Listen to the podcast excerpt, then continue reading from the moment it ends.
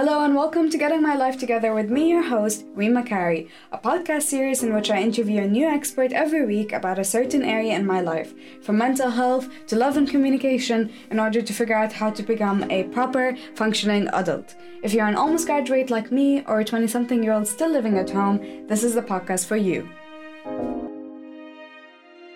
What is the worst thing about being an adult? The hardest thing about adulting or An adult is the expectations everyone holds on you. but I do worry a lot about my next step. I feel like that's the hardest thing. It causes so much anxiety and stress, and then you're stuck thinking, okay, but what's gonna happen?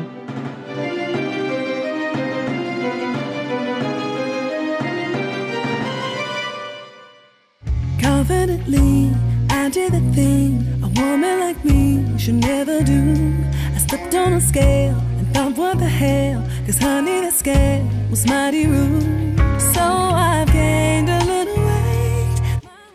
Who else hasn't been to the gym in the past two weeks? Who else ate some brownies in the past week? Who else finished a tub of Haagen Dazs yesterday? That would be me, and I'm the littlest bit ashamed, but also I have no regrets. But it's a good thing because today we're talking about health, nutrition, exercise, and calorie counting with assistant nutrition scientist Alex White from the British Nutrition Foundation. So hopefully, he will give me the right advice that I need to continue my health journey. Because this is a podcast and you can't see it, my hands are in quotation marks. Hello. Hello, hi Alex. Hi, you okay? I'm good, how are you? Yeah, very well, thank you. Good, how was your morning? Yeah, not too bad, thanks. Not too bad. Please, it's going to be bank holiday weekend. Oh nice. yeah. Yeah, yeah, yeah. that's always good. Um, so for today, um, uh, for the episode, I'm talking about um, nutrition, um, about uh, physical health, and also maintaining all of that within a budget as a student. Um, so just my first question for you is: How do you think uh, lack of nutrition or um, an unhealthy lifestyle can affect your day-to-day life? Yeah, so I think um, we should be aiming to try and follow a healthy, varied and balanced diet which follows the basic healthy eating principles. This is so we can feel healthier but also we can try and avoid gaining weight and leading to obesity and other health risks. Uh, so this healthy diet will involve having more fruit and vegetables, more oily fish such as salmon and mackerel, and more whole grains and trying to have less free sugars, salt and saturated fat. Okay. And do you think that's realistic to maintain that lifestyle if you're uh, a student and you're on a budget? I think there can certainly be difficulties in following a healthy lifestyle on a budget. However, there are some practical ways which we can try and follow this healthy and balanced diet. So things like cooking your meals yourself, making sure that you use your leftovers and try and avoid waste, making sure that you plan your meals by making a grocery list. This can help you avoid if you're you're in a supermarket or a shop making impulse buys, uh, and trying to look for special offers, buying cheaper cuts of meat, choosing frozen, canned, frozen or canned vegetables, or trying to choose cheaper plant-based alternatives to the more expensive products that you might otherwise purchase. So I think it's important to remember that you can find some great deals on healthy products. Okay. And um, what do you think about uh, fad diets? Because a lot of uh, young people, if they end up gaining weight or um, they end up just immediately wanting to have a detox after kind of keeping up a very unhealthy lifestyle for a long time, they tend to go on fad diets, so like uh, Yeah. keto diet or uh, only eating apples for a week. I don't know. Like, what do you think of those type of diets? Yes, I think we certainly shouldn't be recommending just eating apples for a week. um, but people might be choosing to follow fad diets for a number of different reasons, even if they aren't trying to lose weight. But I think it's important to remember that sticking to these fad diets, especially if they involve making extreme changes, if they're just eating apples, or if they're cutting out entire food groups or going for long periods of time without food, uh, then it can be, one, harder to lose weight and keep it off in the long run, but also these may be unsafe, so we should trying to avoid these extreme diets and instead trying to follow a healthy, varied and balanced diet, staying active and sitting less.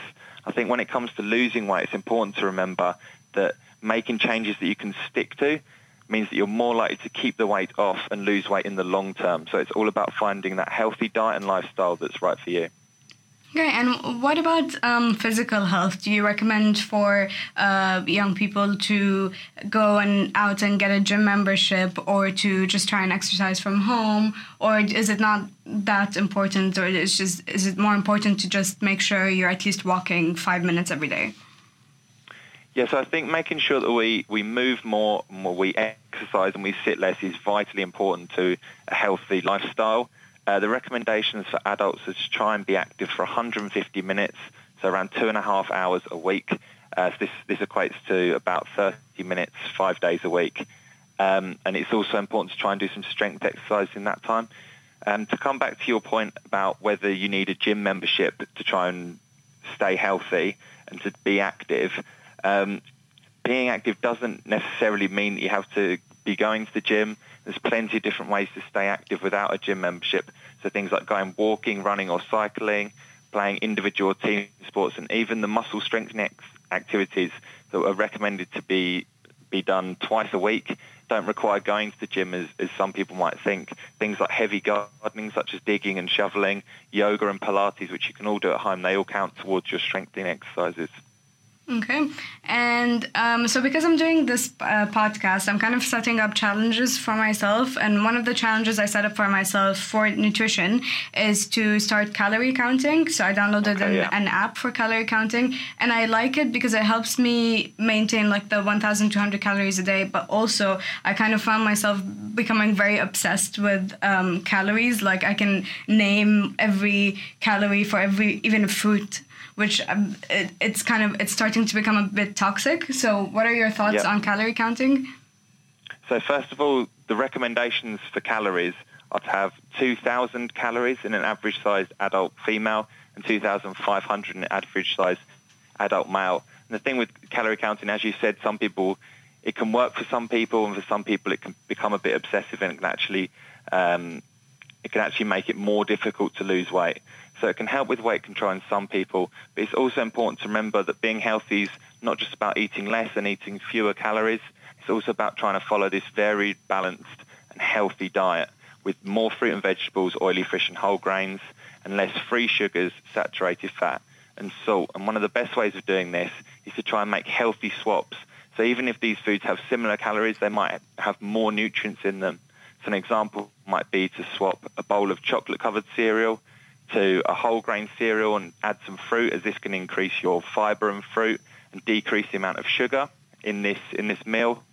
Um, and if you're having a ham sandwich on white bread with butter, for instance, it might be better to swap this to a chicken and salad sandwich as an example on whole grain bread, as this will increase your fiber and your vegetables and decrease the salt and saturated fat for this meal.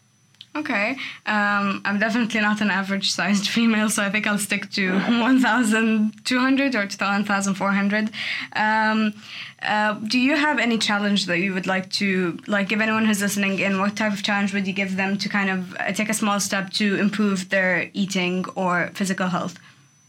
I, I think it's it's important to follow your own individual challenges and not to try and try and set yourself challenges based on, on other people. So it's about making these small changes which can make big gains and big improvements in following a healthy, varied and balanced diet and a healthy lifestyle. So even if it's just walking another half an hour a week or increasing your activity slightly, maybe taking up a new sport or just trying to make some small swaps which can make a massive difference to your healthy lifestyle. Great. Um, that's all the questions from my side. But do you have any motivational words that you would uh, give to anyone who's listening in? Uh, I think it's just important to try and move more, stay active and sit less and try and follow a healthy, balanced diet. And it's all about finding the healthy diet and lifestyle that's right for you. Okay. And lastly, um, I'm going to give you some shameless promo. So, how can people find you? Do you have any social media accounts or a website? Yes, so um, you can follow British Nutrition Foundation on Twitter at BNF Events. And then we also run an education program which is called Food a Fact of Life, which you can follow at Food a Fact of Life on Twitter. Great. Thank you. Thank you for talking to me. And I hope Thank you you have a great much. day. Yeah, Andrew, thank you. Make sure to follow the podcast on all social media at Getting My Life Together UK on Instagram and at GMLT UK on Twitter. You can also subscribe to the podcast both on Apple Podcasts and on SoundCloud to get a notification every time a new episode is out that you don't want to miss. Make sure to listen to the next episode where we'll be talking all about love and communication with a love therapist. Trust me, you don't want to miss it.